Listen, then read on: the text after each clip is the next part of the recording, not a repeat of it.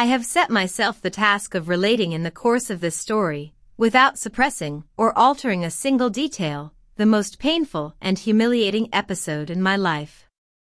I do this, not because it will give me the least pleasure, but simply because it affords me an opportunity of extenuating myself, which has hitherto been wholly denied to me.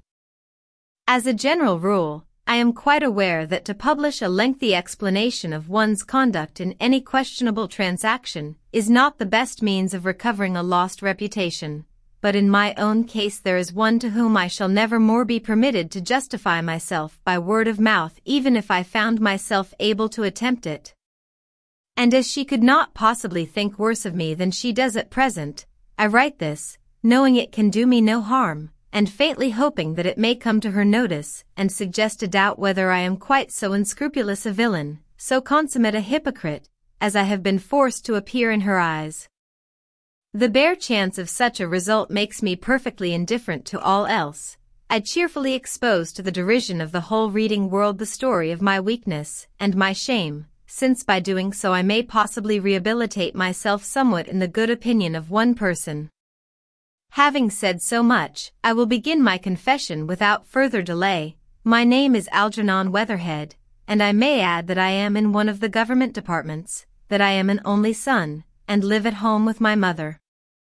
We had had a house at Hammersmith until just before the period covered by this history, when, our lease expiring, my mother decided that my health required country air at the close of the day, and so we took a desirable villa residence on one of the many new building estates which have lately sprung up in such profusion in the home counties. We have called it Wisteria Villa. It is a pretty little place, the last of a row of detached villas, each with its tiny rustic carriage gate and gravel sweep in front, and lawn enough for a tennis court behind, which lines the road leading over the hill to the railway station. I could certainly have wished that our landlord, shortly after giving us the agreement, could have found some other place to hang himself in than one of our attics, for the consequence was that a housemaid left us in violent hysterics about every two months, having learnt the tragedy from the tradespeople, and naturally seen a something immediately afterwards. Still, it is a pleasant house, and I can now almost forgive the landlord for what I shall always consider an act of gross selfishness on his part. In the country, even so near town, a next-door neighbor is something more than a mere numeral, he is a possible acquaintance, who will at least consider a newcomer as worth the experiment of a call.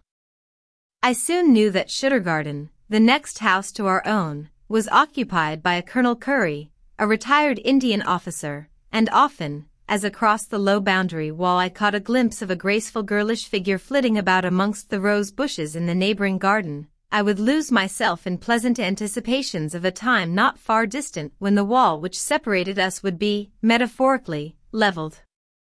I remember, ah, how vividly, the thrill of excitement with which I heard from my mother on returning from town one evening that the Curries had called and seemed disposed to be all that was neighborly and kind.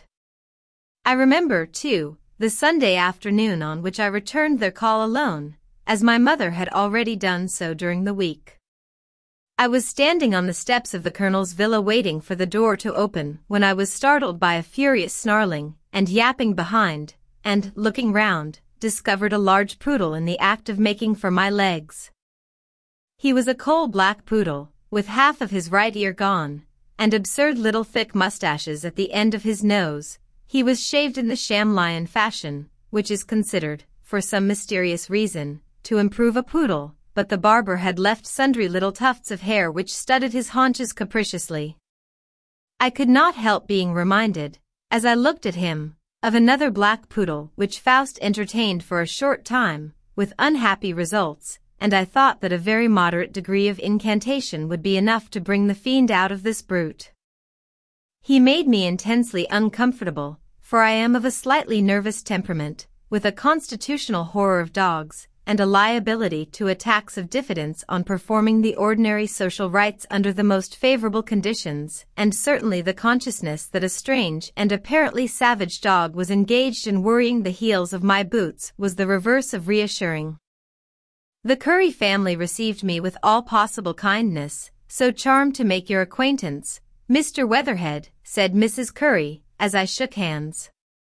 I see, she added pleasantly, you've brought the doggy in with you. As a matter of fact, I had brought the doggy in at the ends of my coat tails, but it was evidently no unusual occurrence for visitors to appear in this undignified manner, for she detached him quite as a matter of course, and, as soon as I was sufficiently collected, we fell into conversation.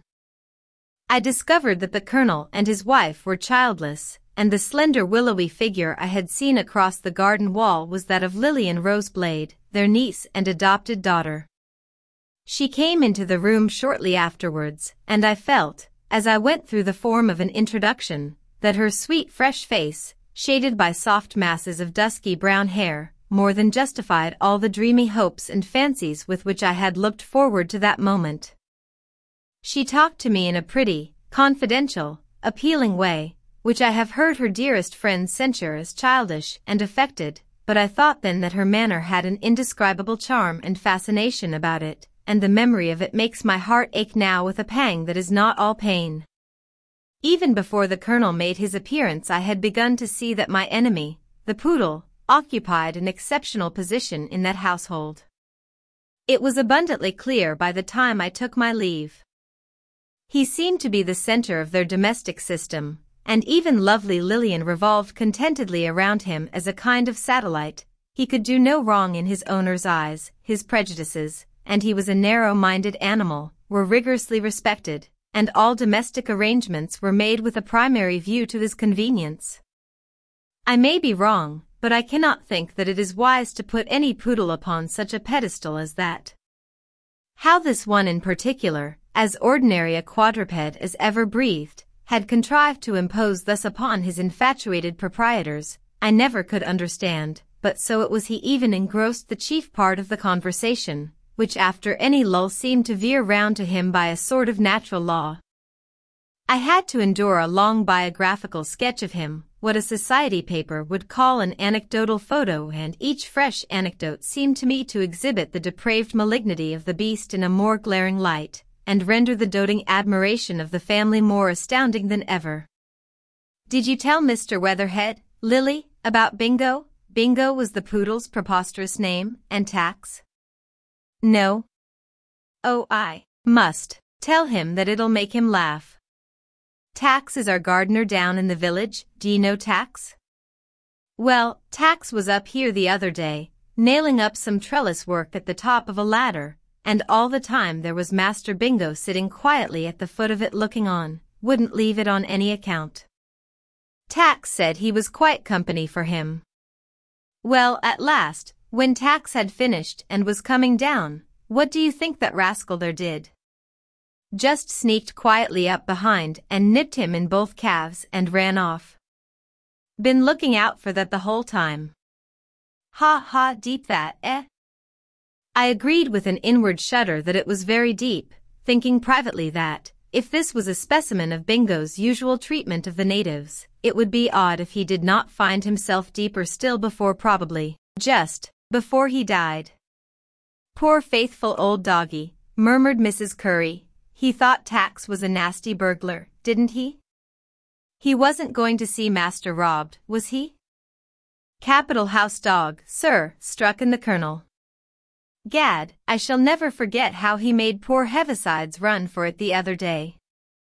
Ever met Heavisides of the Bombay Fusiliers? Well, Heavisides was staying here, and the dog met him one morning as he was coming down from the bathroom. Didn't recognize him in pajamas and a dressing gown, of course, and made at him. He kept poor old Heavisides outside the landing window on the top of the cistern for a quarter of an hour, till I had to come and raise the siege. Such were the stories of that abandoned dog's blunder-headed ferocity to which I was forced to listen, while all the time the brute sat opposite me on the hearthrug, blinking at me from under his shaggy mane with his evil bleared eyes, and deliberating where he would have me when I rose to go. This was the beginning of an intimacy which soon displaced all ceremony. It was very pleasant to go in there after dinner, even to sit with the colonel over his claret, and hear more stories about Bingo, for afterwards I could go into the pretty drawing room and take my tea from Lillian's hands and listen while she played Schubert to us in the summer twilight. The poodle was always in the way, to be sure, but even his ugly black head seemed to lose some of its ugliness and ferocity when Lillian laid her pretty hand on it.